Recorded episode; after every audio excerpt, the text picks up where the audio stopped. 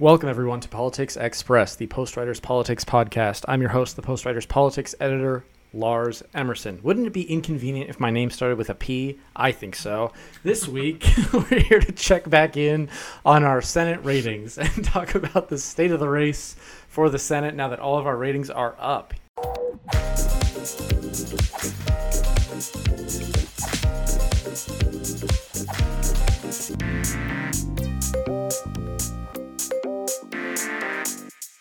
Each of the 35 Senate races have been rated, and our projection is in. With me today is my partner in Senate ratings, our editor in chief, Mike Levito. Hi, Mike.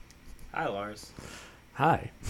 Let's dive right in, Mike. We've we've had a good couple months rating some races. Let's talk about the state of the race. So our full map is up for anyone who doesn't know where to find it. It's at thepostwriter.com slash 2022 dash Senate dash election. Every single rating is out. There are complimentary articles and analysis.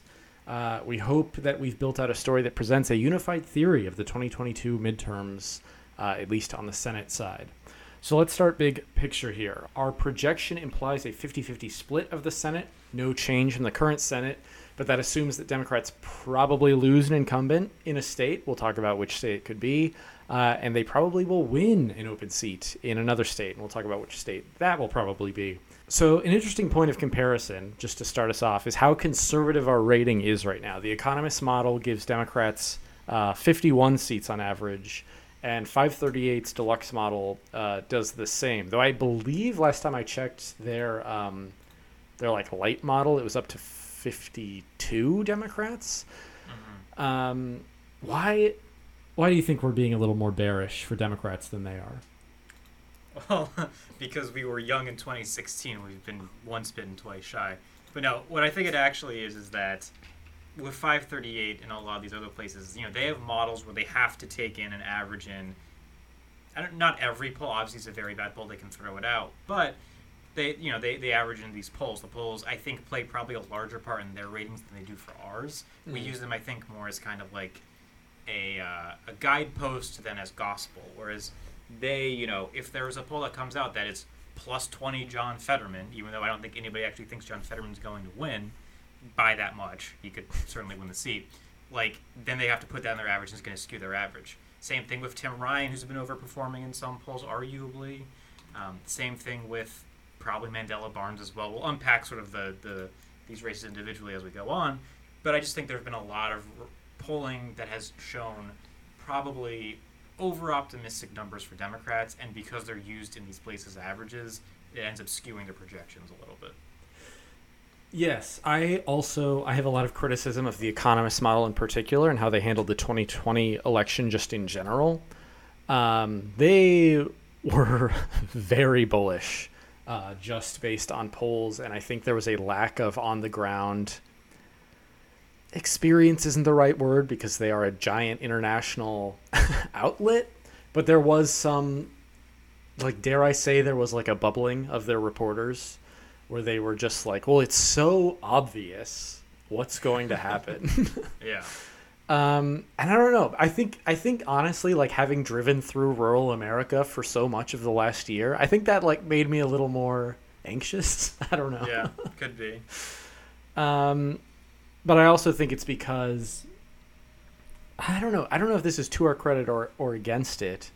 You know, 538, The Economist, they don't have like a candidate driven model. I think 538 does have an accounting for like a scandal, but our model is like almost the entire opposite, right? Is we go through and we learn about each of the candidates and like write about who they are and what what their deal is, and then we apply the polling.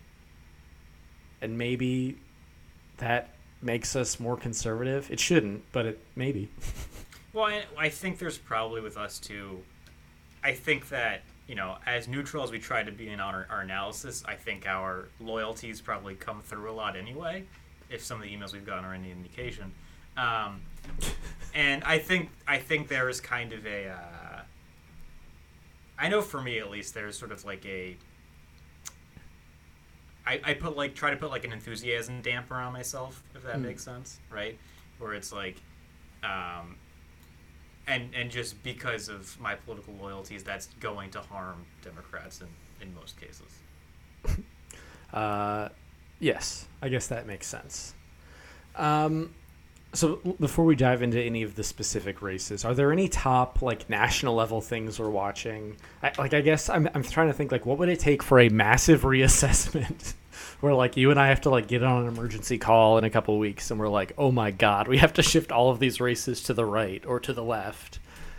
I, I mean, there's, I think, like, I mean, there's very obvious, ridiculous things, right? Like, uh, you know, Donald Trump going to jail. Um, I don't like. I don't going- actually know that that would make me shift any individual race, though. Like if Trump went to jail.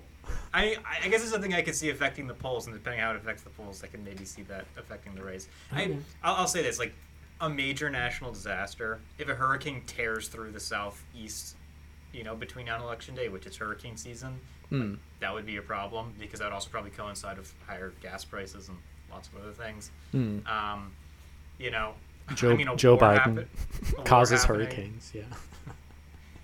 Um, but Joe Biden also has the button that makes the gas prices go down. So he just has to keep pushing. and the hurricanes go up. Yeah. it's a perfect balance. Um, You see a war starting? yeah. Okay. You're okay. asking. Yeah, I am. I get. Yeah, I, I guess I'm. I'm. Do you think like what if Joe Biden's approval rating jumped ten points in the next month? Would that make you? Yeah. Yes, I would think so. But I also Okay. think that would probably have to coincide with some other crazy thing happening. Okay. Is there? I'm trying to think of like something that could reasonably happen. Like, what if Ukraine just like wins outright in the next month? Does that matter? Probably not. Probably not. No.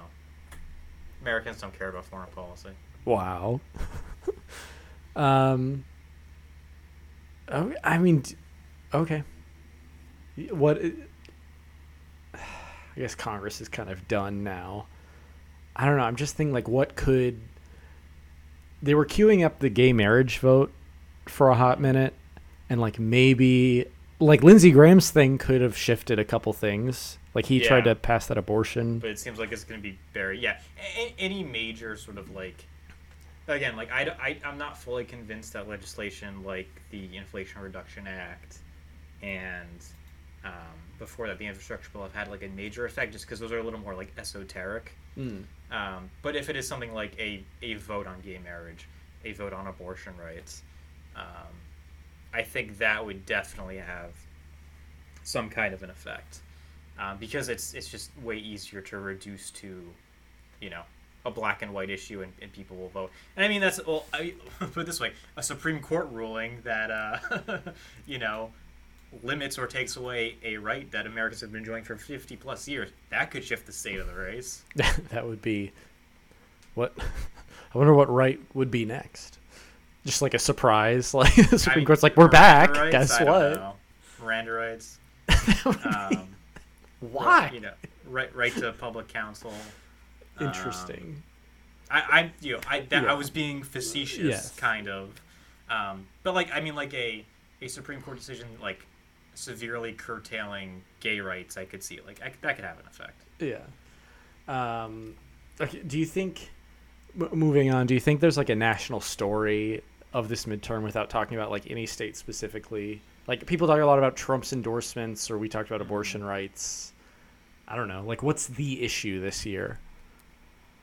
Well, I, think that's the I think that's one thing that has kind of made this midterm uh, peculiar is that I don't know that there is necessarily one sort of clear defined issue, right? I think in 2006 it was absolutely Iraq and the war on terror.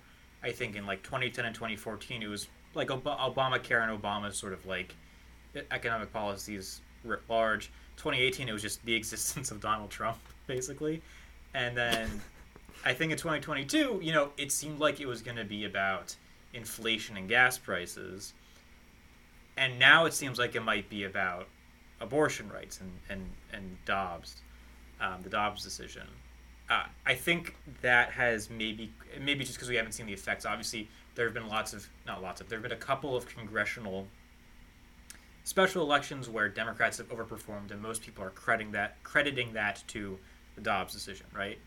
Hmm. Um, you know, suburbanites mostly who are upset about it, you know, who may, oh, excuse me, just cracked my jaw, who may have been inclined to vote for Republicans for economic issues are now for social issues voting for Democrats instead. Yes. I, I get that. I I also think I mean I think Trump's endorsements uh, are kind of the national story too. Is I think Republicans are doing unusually poor in many races because Trump's endorsees are doing poorly. Yeah, can, candidate quality. Yes, I think that is certainly a fair uh, thing to point out. this this election could be could have gone way differently if Mitch McConnell had handpicked all of the candidates. Yes. Uh, in in that it would be better for Republicans. Um, okay, let's let's dive into the individual races. So let's let's talk about the races that you, the listener, should be watching. These are the races you need to pay the most attention to in order to stay on top of what could happen over the course of the next couple months. Um, if you're going to pay attention to nothing else, pay attention to these races. From my perspective, Mike's welcome to disagree. I think the bare minimum is that there are three races to watch. And my order is probably Nevada, then Georgia, then Pennsylvania. You want to throw in any other races there, or you want to disagree with my order? No, I, I think that's a correct order. I would. It it doesn't seem quite as close as these three. yet. I think you could tack on Arizona as number four. Okay. Well, we let's talk about Arizona as well. Mm-hmm. So, Nevada. Why? Why do I think that this is the? If you're going to pay attention to literally just one race, why do I think it's Nevada? I think it's because you have two different stories. I think it is just way more competitive on the ground, and unlike Georgia, uh, Nevada has been trending like to the middle, whereas Georgia has been trending towards the Democrats. And I think it's just like if you're telling like a narrative, the Nevada narrative is much more interesting uh, from a perspective of what the Democratic Party could become. Is like Nevada and Georgia may be on the verge of like going very different directions. Um, I also just think Nevada is way undercovered compared to Georgia. The We Matter state, as Jon Ralston likes to call it. Oh.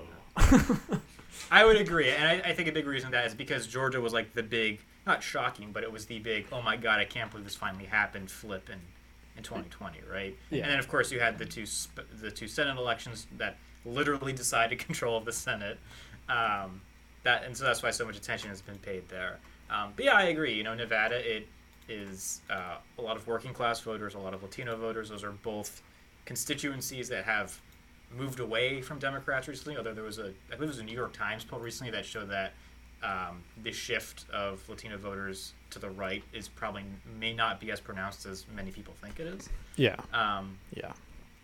and also, it's it's at the risk of being kind of mean. I also think it's kind of the story of like two train wreck might be harsh, but two dysfunctional state parties as well, right?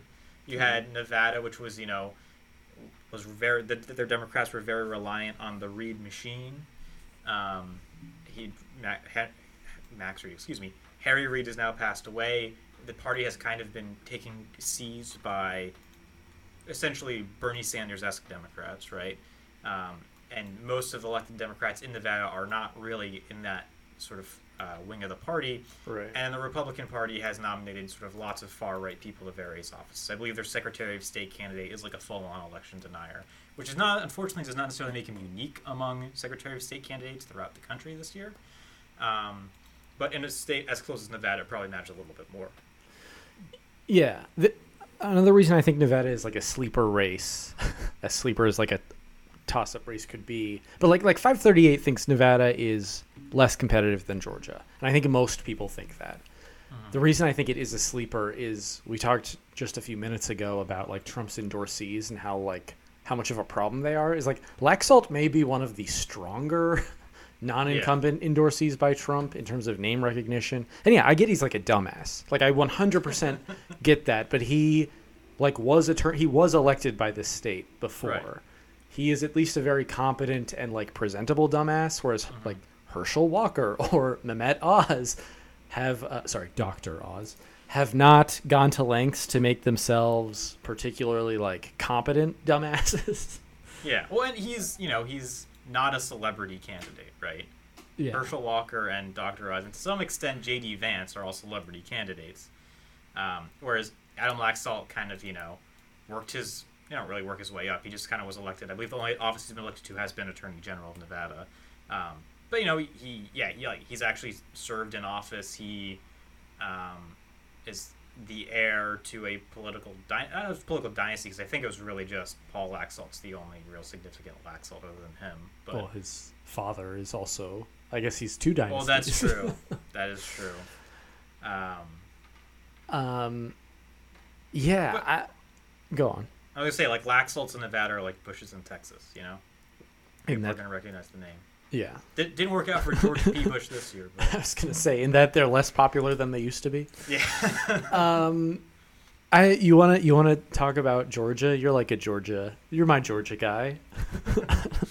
Yeah, big Georgia guy. Um, so Georgia, yeah, obviously we talked about, um, you know, sort of the big, not shocking, but sort of significant flip in 2020. Both those Senate seats determined Senate uh, control. Raphael Warnock is running to win a six-year term. When he won in 2021, that was just to uh, serve out the rest of Johnny Isakson's term. Johnny Isakson had resigned because of health issues. Um, so this race is interesting. I, I think it's really kind of it's kind of becoming a little bit of like a not proof of concept, but it's becoming like a can we do it again race for Democrats, right? It's like we prevailed by very slim margins in Georgia in 2020 and 2021. Can we do it again? And it's also, I think, um, where Republicans have hurt themselves the most in terms of the nominee, right? Herschel Walker, um, Mehmet Oz. I'm probably personally not a fan of his, but like he knows he knows how to like sound good on TV, right? Herschel Walker doesn't know how to good sound good anywhere, you know. Yeah. He has said lots of things about like you know bad air and good air and and not made a whole lot of sense when he talked. He literally said it was yesterday, so he finally agreed to a debate with Warnock, and he literally said like Warnock is like smarter than me, and he will try to make me look dumb. Like he flat out said that Raphael Warnock is smarter than me, and like I don't know as much as he does about these issues. Um, and yet he's still pulling very close to him. Um, this race is, of course, and it's also interesting too because um, I think the, the historical significance of someone like Raphael Warnock, um, who is of course black and who is the pastor at Martin Luther King Jr.'s old church, representing you know a state that was a part of the Confederacy, should not be lost on anybody. And I think also kind of leads to some people surprised that Warnock won, right? You know, and I think there's an idea too. It's like Georgia's like a pretty big state with a lot of electoral votes. So if if Republic, if excuse me, Democrats can kind of you know turn Atlanta into Boston South, right? Like a city that kind of like helps dictate the political climate of the rest of the state, then that kind of sets them up well in future elections, especially as they lose ground in places like Michigan and Wisconsin or whatever. Um, also interesting is that um, there have been even, there was an article it was either today or yesterday in Politico that was talking about how actually the difficulty Republicans have had running against Raphael Warnock because he actually is kind of a, a much better candidate. And actually, John Neely Kennedy, the senator from Louisiana, who's a Republican, like was quoted in the story, and he said he was like, "I will not say a bad thing about Raphael Warnock." He was like, "I don't agree with him, but he is smart and he is nice. I will say good things about Herschel Walker. I will not say bad things about Raphael Warnock." Um, so interesting in that regard. Also interesting because there is a runoff a runoff law in Georgia. So if neither Warnock nor Walker or anybody else is running reaches fifty percent of the vote, then it goes into a runoff. Um, and we could very well end up in a situation where once again this race decides control of the Senate, and it's we don't know the answer till January. That may give me an aneurysm. um, yeah, I think. I mean, all, all the stuff you said earlier about just how poor of a candidate Walker is. I, it should it should be very strongly noted that this race is probably more likely than not to be picked up by Republicans if they had nominated almost anyone else. mm-hmm. I the the fact that Warnock I mean we, we have it as one of our only two toss ups. I think if it had been almost any other Republican candidate except Walker, we would have it as a lean Republican race, at least. Um, Herschel Walker is just a bad, bad candidate. Mm-hmm. Um, yeah, I just I, I think that the headwinds for Democrats in Georgia are less. They're going in the right direction in the long run, and I guess that's another reason why I put Nevada as like something more to watch. Um, you, you have to tell two different stories of the Democratic Party, and ideally they both work out independently, but it seems like they won't. I don't know. Yeah. Well, I, I think too. It's like if you look at if if Democrats lose and if Warnock loses in Georgia, right? You can easily spin it to say, well, look, Georgia was um, a a not a reach, but it's like Democrats did well in 2020, so they were they kind of overperformed in Georgia, right? That helped uh, sort of bring Warnock over the line, and then just kind of reverted to the mean at the end. If uh, Catherine Cortez Masto loses in Nevada, then you can say, okay, Democrats are like actively losing ground now, Yeah. right? Yeah. Like th- this is now a bit of like an emergency because a state that had, again, all of the margins were very close, that had been consistently blue for a very long time has now gone red. Yeah. And it's uh, more working class voters and uneducated Yes. voters in Nevada, Mhm. which hmm, which also makes me nervous. Let's see. So I I put down Pennsylvania as my last of the 3, which is not to say that it is I think there are races that are more competitive than the Pennsylvania Senate race. Uh, we have it as lean Democrat. Um, I think there are. I think it is closer to a likely Democrat than a toss-up right now. I actually disagree, but go on. Okay, okay. um, I think w- the reason you should be watching it is I think it's the third most important race. I don't know. It it. I'm I'm curious to hear your disagreement on this, but it feels like the the story of that race is so much more interesting than the story of. it- feels like it gets much more publicity than the Georgia or Nevada races, right? And I don't know. Fetterman and Oz are such larger than life characters, and I think the Democratic. Here's what I'll say, because I, I wrote the Wisconsin article was the last one I wrote, and I also talk about this in that one. Is Democrats have put up like progressive candidates in the Midwest, in both Pennsylvania and Wisconsin, and kind of sort of Ohio, and I am very curious to see if this strategy works. That's well, yeah, why. that, that that that's why it's one to watch. It's because you know, John Fetterman is kind of running with the, in some ways, like the the Bernie Sanders playbook in a way, where he thinks that his sort of like progressive message, which includes also bits of economic protectionism, that that can resonate with working class voters, Mm. um, you know, voters in Western Pennsylvania and, and Pennsyltucky, if you will, to use a somewhat derogatory term to define the rest of the state. Um, and you know, like basically the like the idea of running um, uh, this this guy who wears cargo shorts all over the place, and yet is also had endorsed Bernie Sanders is kind of like testing out a concept that people have been arguing about for the past six years, pretty much. yeah. Um, also, I think one of the reasons why it's it's people are watching because it's like and it's the most competitive open seat as well, right? Yeah.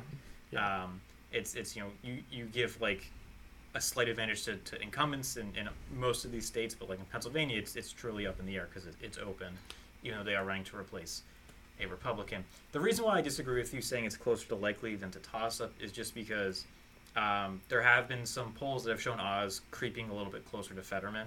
Mm. Um, and also, Oz has been buying a lot more ad space recently. Apparently, his ad operation has finally kicked into gear, um, and is kind of drowning out Fetterman's a little bit now. And I also think, and I think we've talked about this a bit in the past, but it's like I do think the stroke thing with John Fetterman. He had a stroke Mm. um, b- Like, slightly right? a little bit before the primary. yeah. Um, I think it's hurt him a little bit because I, I think it's probably limited his public appearances a little bit. Um, Oz has challenged him to like something like four or five debates, which is absurd. But um, you know, he's he, and he's been able to say, well, Fetterman is clearly too ill to debate, so he's too ill to be senator. They are going to debate eventually.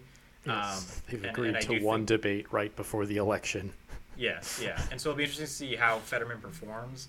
Um, I think the the hope in the Fetterman campaign is that because they've basically been like, "You're a doctor and you're mocking me for getting sick. Like this doesn't feel very doctorly of you," which is true. Um, I think that um, they they hope it's going to work. We'll see if it does work. Um, but yeah, it, it's a uh, it's certainly an interesting race, either way. I I haven't seen a poll in months that has had Oz in the lead, and I realize there have now been a couple where Fetterman is up by just like f- five points or so. Right. Yeah. But it's been, I mean, it's it's been a long time. Yeah, I guess my point is there are some people who are acting like this race is already over, and I don't think it is. No, it is not. That is that is not what likely means. I know. I know. um, Um, yeah. Do, do you want to talk about Arizona here? Do you think people should be? You brought it up. Do you think people should be watching that one too? I mean, I think they should, if only because, like Georgia, it is the state that where Democrats flipped in 2020 for the first time in quite a long time. Um, it's also another special. Well, it's it's the follow up to another special election. Um, believe it or not, if John McCain were still alive, this would be he would still this would be the seat he's holding. Right. um, uh, Mark Kelly won the last essentially two years of the term in 2020, defeated Martha McSally. Um, this is a, I, I think this is probably interesting to watch because it is maybe uh, we, we get to see like Peter Thiel in action or in action as it were. um, the Republican nominee is Blake Masters, who is more or less Peter Thiel's protege. Peter Thiel, of course, the Republican mega donor kind of, who he co-founded PayPal. Um, he has some very interesting ideas about democracy and whether or not we should have democracy and whether or not we should have freedom and whether or not maybe we should have like a monarch or something. Well, then- I don't know that he's expressly endorsed a monarch, but some people around him have. Um, and he funded a lot of Masters' campaign in the primary, and he's kind of not done a lot since, and that's caused some tension between he and Mitch McConnell. Um, and I think it's worth watching just because I, I don't want people to get too comfortable. I don't want Democrats to get too comfortable when it comes to Arizona, right? Yeah. Um, I think Kelly is rightly favored at the moment um, because Masters has not run a great campaign thus far. I mean, he was going around saying that we should privatize Social Security and like also make contraception illegal.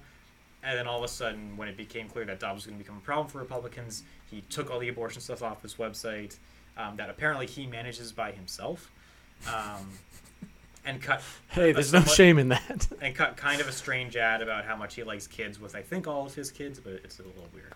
Um, and I, I, I think of, of these four races, I think that Democrats are probably have the best chance in Arizona. Um, but In- again, I, it's it's Yeah. still you know it, it is a race that could end up determining you know if if that could end up determining the balance of the Senate. I don't I, I don't know that I I agree with you on that second to last point. So it is one of the only two races we have is lean Democratic. This Arizona and Pennsylvania. I think Arizona will be closer than Pennsylvania. Interesting. I, I think it'd be pretty hard.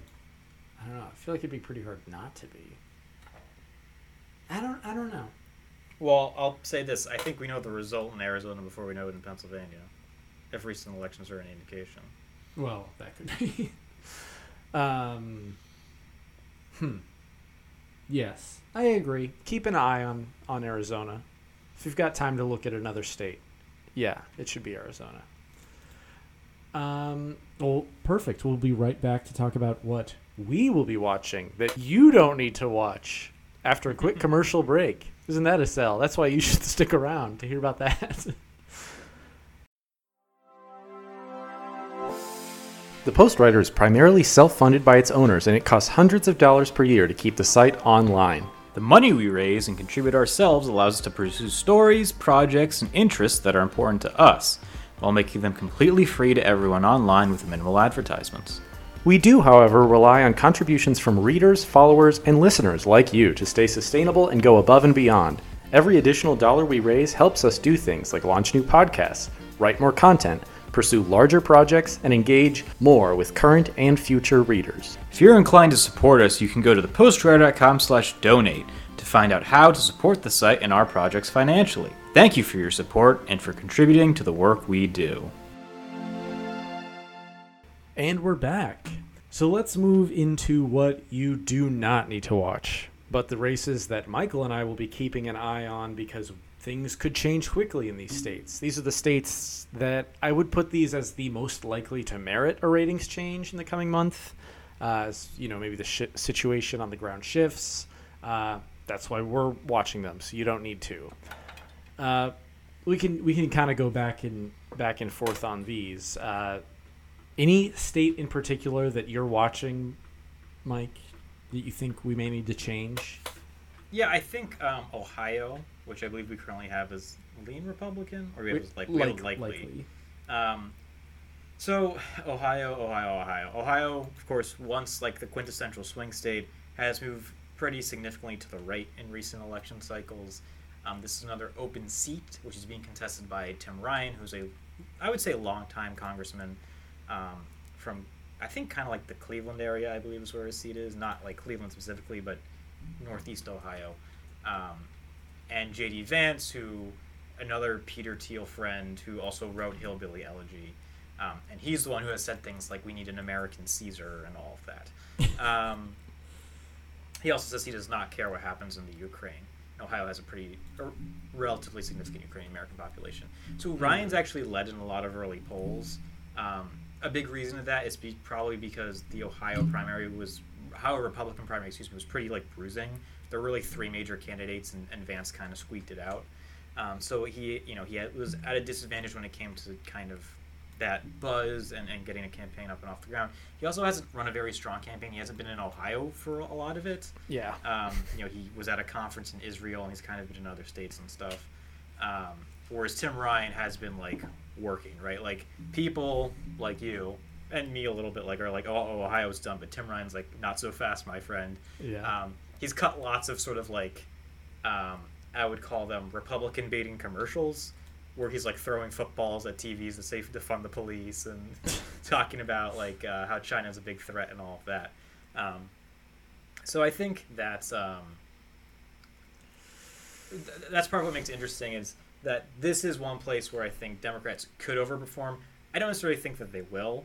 Um, I, I think that Vance is still rightly favored by a lot of people, but I think I, I think that the gulf in candidate quality is actually maybe the largest in this state. Um, Interesting. I, you could you could argue Georgia, but I, I just think that Tim Ryan is Ohio through and through. Um, you really cannot question his credentials, and JD Vance was not only like you know lived in like I think Connecticut and like New York. Or I don't know about New York, but I think Connecticut. He went- He went to Yale Law School. Um, he definitely was in Silicon Valley for a long time. You know, he definitely invested in companies that like offshore American jobs. And also, if you read the Hillbilly Elegy, he basically calls he, he it, it's basically him complaining about like rural American voters, right? He Yeah. calls the, he literally calls them losers. Um, and his solution is we should actually stop giving them welfare, basically. Um, so, um, do I expect voters to like dive that deep into his history? Probably not. No. Again, this other thing too is Hillbilly Elegy. I've said this before.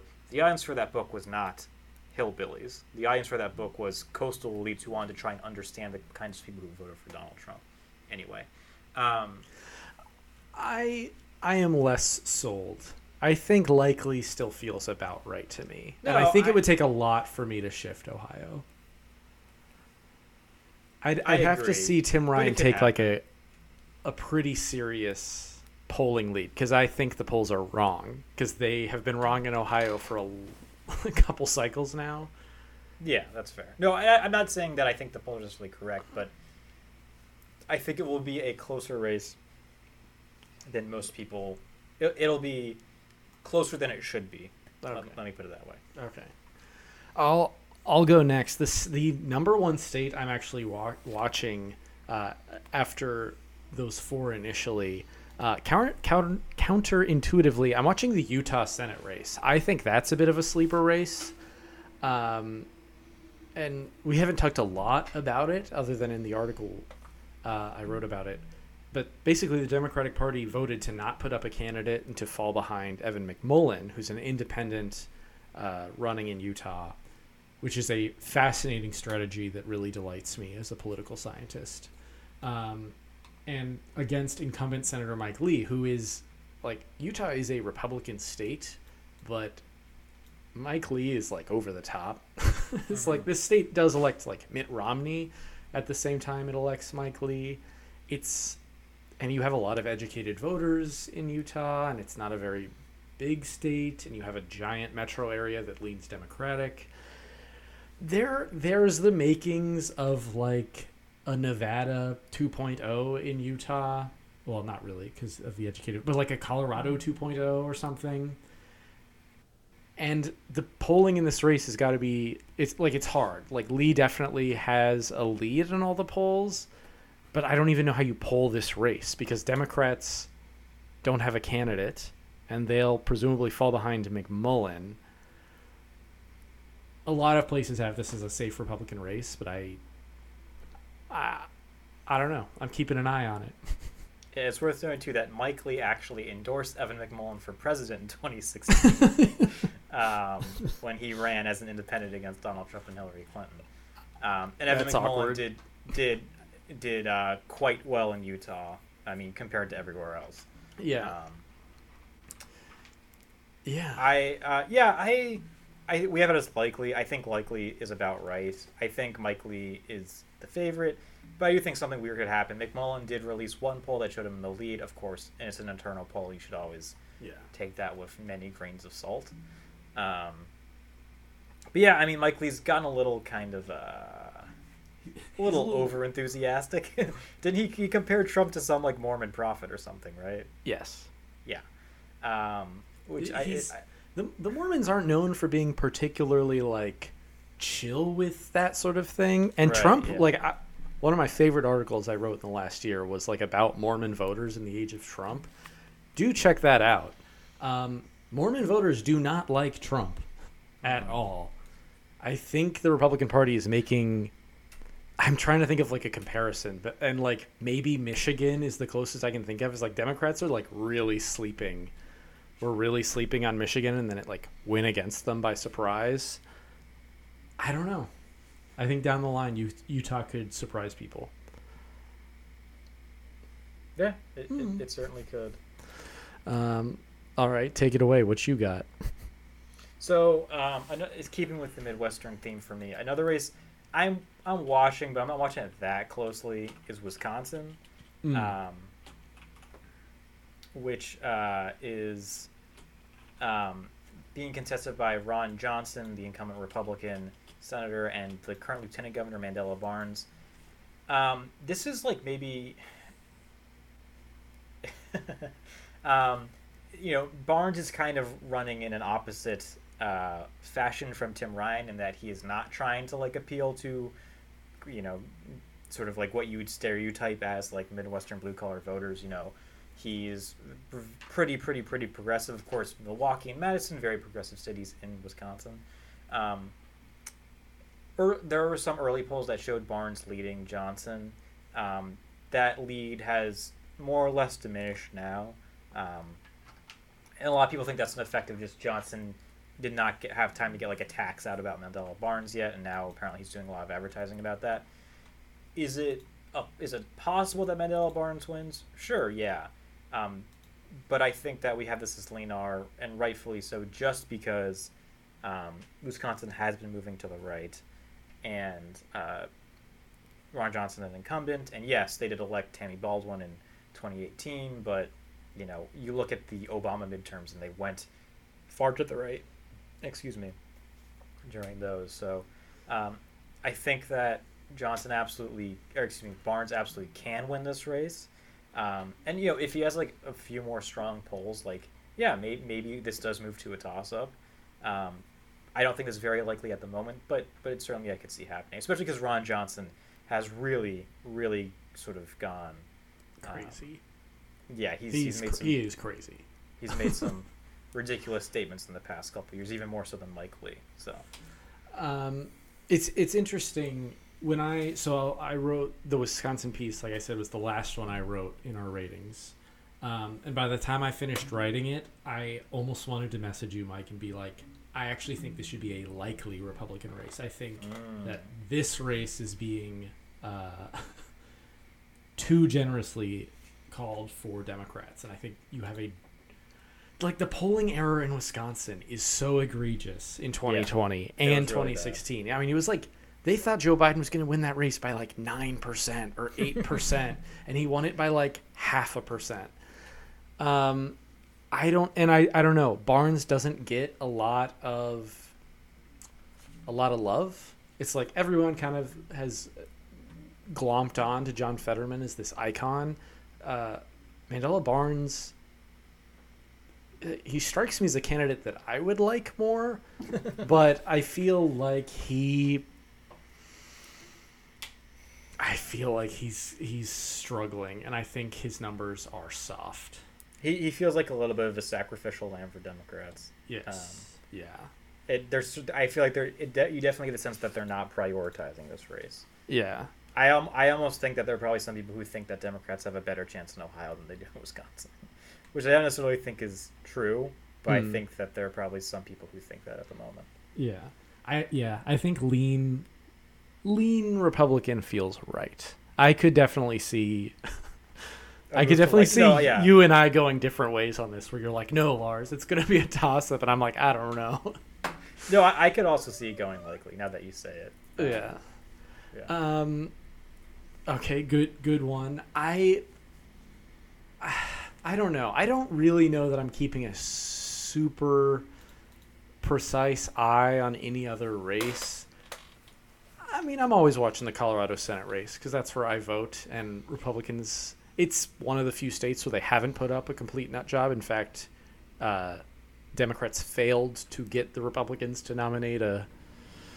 Read my article if you want more information on that. But like Joe O'Dea is just like a pretty standard boilerplate Republican, um, and you know, Colorado is definitely a blue state, and their incumbent senator Michael Bennet has been ahead in all of the polls. But it could also be a situation like uh, like Gary Peters in Michigan actually reminds me a lot of Michael Bennet in that he was up for reelection in 2020, and Gary Peters is like the most boring man in the Senate. Like you literally could not pick him out of the crowd, and he's maybe right st- one step below him is Michael Bennet. and they're both just in states that Democrats seem to have assumed that they're fine with and good in. Yeah, I, I, don't think know. I think people are overrating Joe Day's chances just because he said I don't think Trump should be running 2024. Sure. Um, and people are like, ah, I did. This is probably someone who like you know, Colorado suburbanites could get behind. But I do think the state has, has moved too far to the left to the point where I, I just don't think if he were like a popular former governor or like a state senator with some name recognition, he he's not. He's Yeah. I think he's a retired police officer. Um, then maybe I could see it happening. But yeah, I also think it'll probably be closer. I think than most people expect. Um, but it's we have it as do we we have it as likely? Yes. Likely feels right. I'm just Yeah. watching. Yeah. I part of me wonders if we're going to do so in 2020 what we did uh, at the presidential level is we originally had Virginia as likely and as it got close to election day we were like this is a safe democratic race. Yeah. And I wonder if we do that with Colorado is the other reason I'm watching it. Could be. Um, I don't know, you watching anything else? I, I put this down as watching, um, more so out of fascination than out of like expecting things to change. But you never know. It's Alaska, right? Um, very interesting state because they have this new top four um, primary, and then uh, the, the tundra primary. Some people are trying to call it.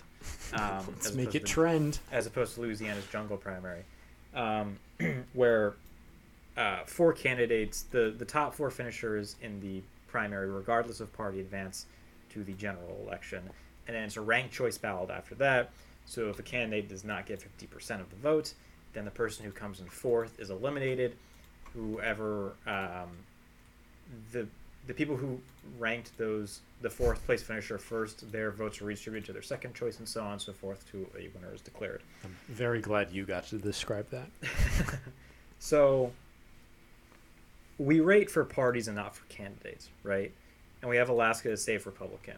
Alaska's next senator will almost certainly be a Republican. The question is, which Republican will it be? Will it be incumbent Senator Lisa Murkowski, who is very moderate, has openly sort of like said, has basically threatened to leave the Republican Party?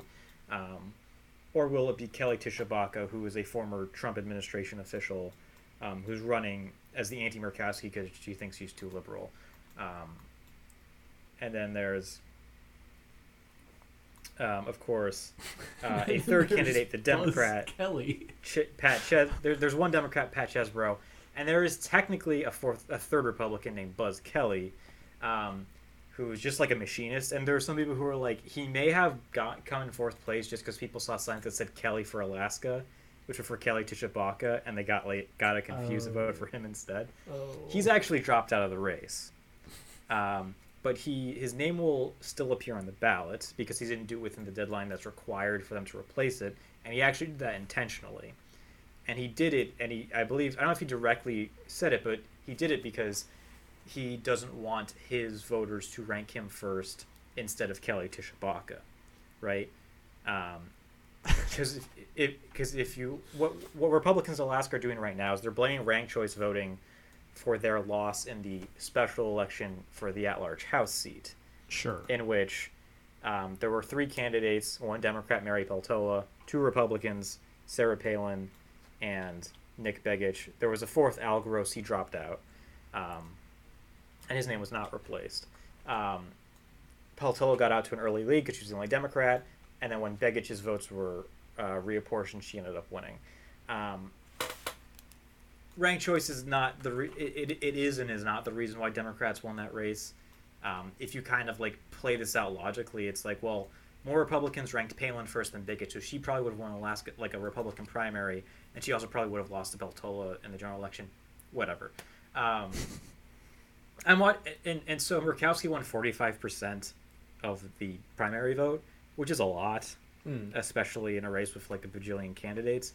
I think she's in pretty good position to win this race, but it's still close enough that you kind of have to wonder what's going to happen.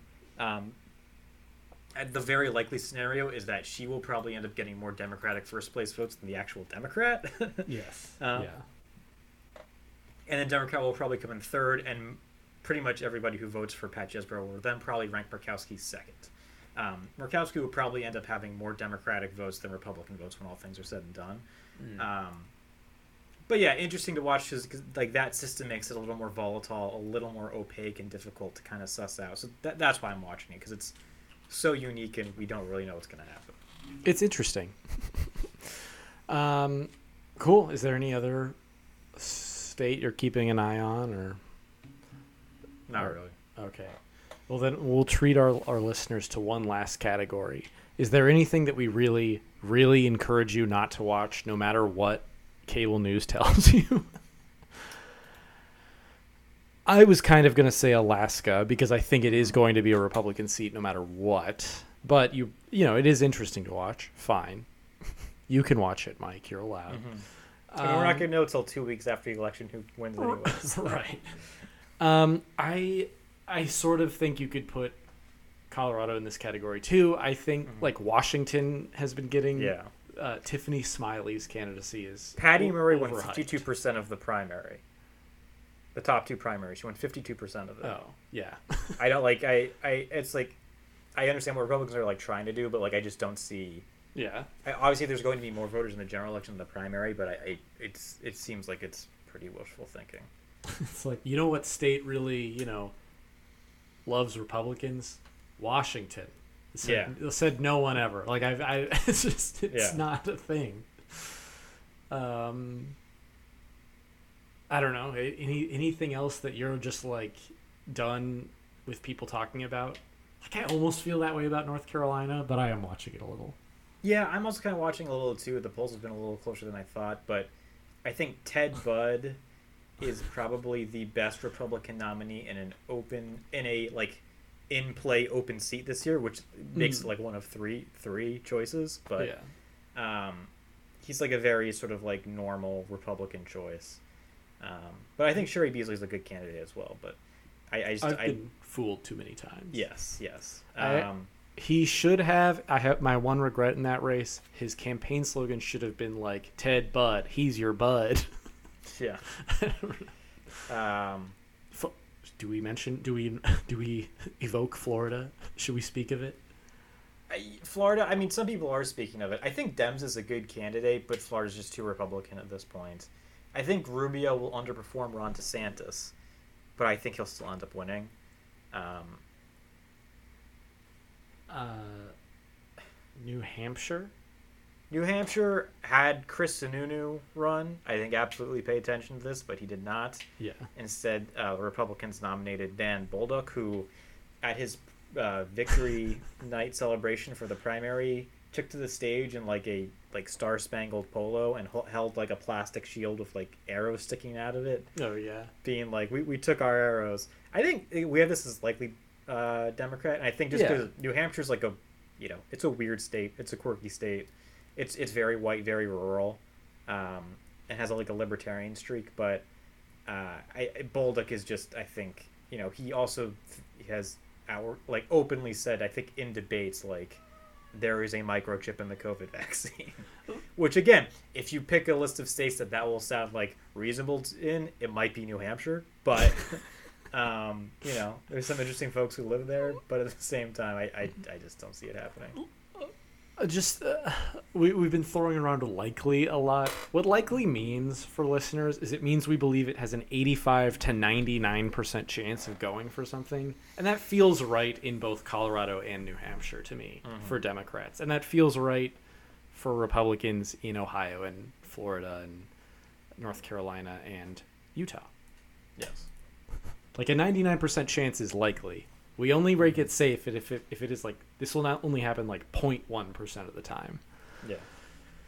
Um, yeah. Any other any other state you you are not paying attention to?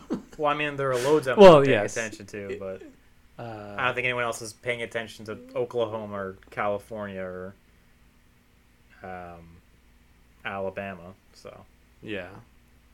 I know I'm not. um, well, let's wrap up the episode with our in our lifetime for this week, Mike. Uh, we actually spoke about this earlier, but in the news the past couple of weeks, uh, Senator Tammy Baldwin's efforts to codify the right to gay marriage in federal legislation.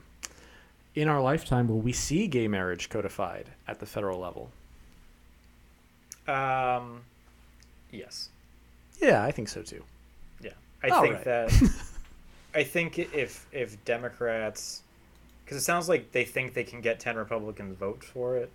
They're pretty. They've at least got like five, right? Yeah, Yeah. and if if you end up with like a fifty-five seat majority, which is feasible at some point, maybe not in the near future, but somewhere down the line in our lifetimes, then I think you, yeah, I, I think it can happen. I- It's may, maybe maybe I'm exposing myself as a as a resident of a liberal bubble, but it feels like an issue that has sort of um, it, it's not an issue that Republicans emphasize anymore, right? If it's become a liability for them. if you're Mitch McConnell, why aren't you like, please put this up for a vote? I will I will give you any vote you want, please. Well, I, we I think the, re- this. but I, but that's the thing though is like I think Mitch McConnell would vote against it. He would, He he would not he and he but he wouldn't, wouldn't whip on actively. Yeah, yeah. Um, but yeah, he he wouldn't actively whip against it. Um, the big thing is that Dr. Oz actually is is pro gay marriage, like he has said that Right. he supports it, like on the campaign trail, which has upset some Republicans. And it's like, well, I don't know what to tell you, bud. Like Yeah. this is, um, you know, kind of uh,